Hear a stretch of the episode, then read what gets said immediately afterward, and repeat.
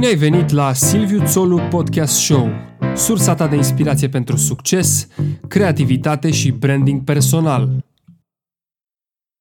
Pentru că este perioada sărbătorilor, am decis ca episodul cu numărul 6 să fie unul mai scurt. În primul rând vreau să vă mulțumesc pentru că ați ascultat Silviu Țolu Podcast Show și să vă asigur că urmează și alți invitați de la care putem învăța ceva și de la care ne putem inspira.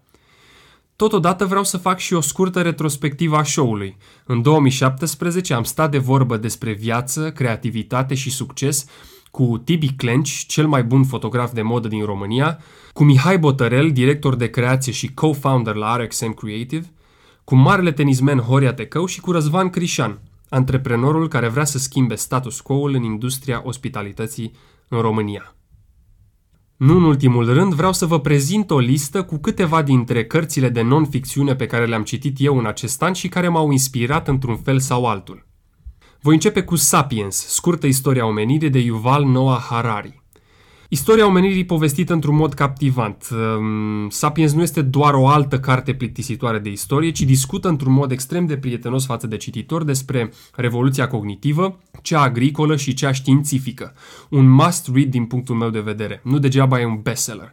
Eu am început acum și Homo Deus, cartea care succede Sapiens, ehm, despre ce se va întâmpla cu omul în viitor, în opinia lui Yuval Noah Harari. Vă recomand din toată inima. Următoarele două cărți sunt scrise de genialul Nicolas Nassim Taleb. Uh, e vorba de Fooled by Randomness și Lebăda Neagră. Taleb este profesor de inginerie a riscului la Institutul Politehnic al Universității din New York și este un erudit care a construit trei cariere în jurul ideilor sale legate de noroc, incertitudine, probabilitate și cunoaștere. Ca scriitor, ca trader și ca businessman și ca profesor universitar. Fooled by Randomness este o carte despre noroc și despre cum percepem norocul în experiențele noastre personale și profesionale. Că despre lebăda neagră, ea are ca subiect incertitudinea și evenimentele foarte rare, precum criza din 2008 și cum să ne ferim de acestea. Ambele sunt scrise inteligent, aproape filozofic, deși accesibil pentru cititor, într-un ritm vioi și sunt pline de informații utile.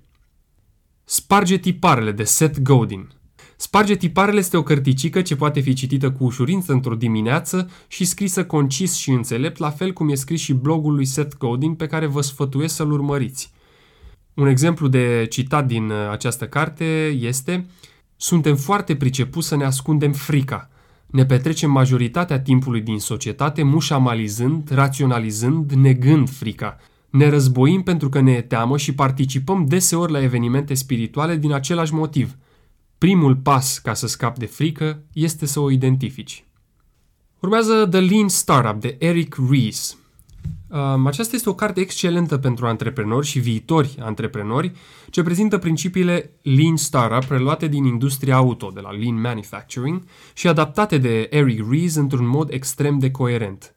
El uh, discută despre bucla construiește, evaluează, învață și spune că activitatea fundamentală a unei companii startup este aceea de a transforma ideile în produse, de a evalua răspunsul clienților și apoi de a învăța dacă trebuie să pivoteze sau să persevereze. Toate procesele de lansare trebuie ajustate pentru a accelera această buclă de reacție.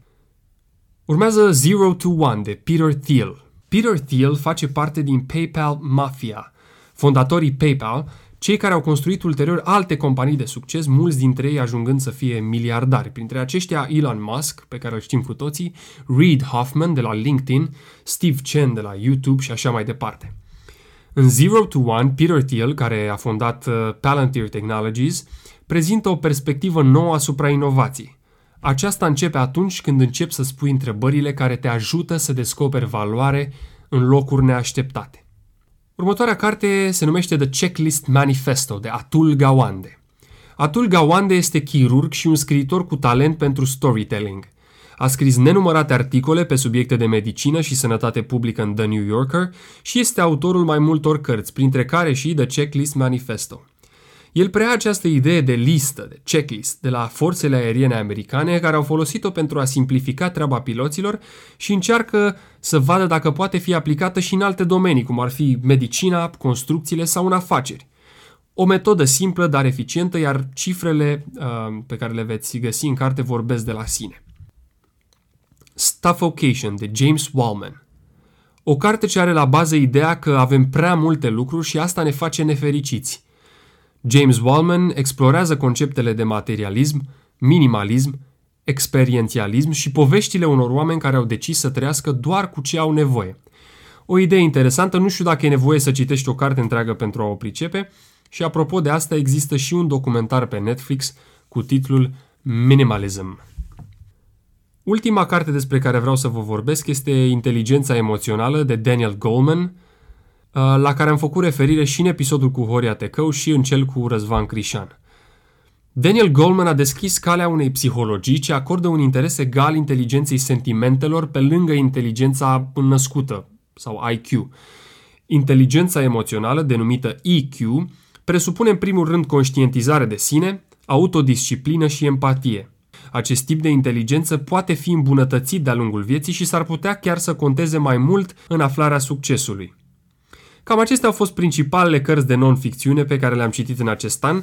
Poate voi face la un moment dat, dacă sunteți interesați, și o listă cu cărțile de ficțiune care mi-au plăcut cel mai mult în 2017. Pe www.silviutolu.com la categoria podcast veți găsi linkuri către librării de unde puteți cumpăra majoritatea titlurilor pe care vi le-am prezentat.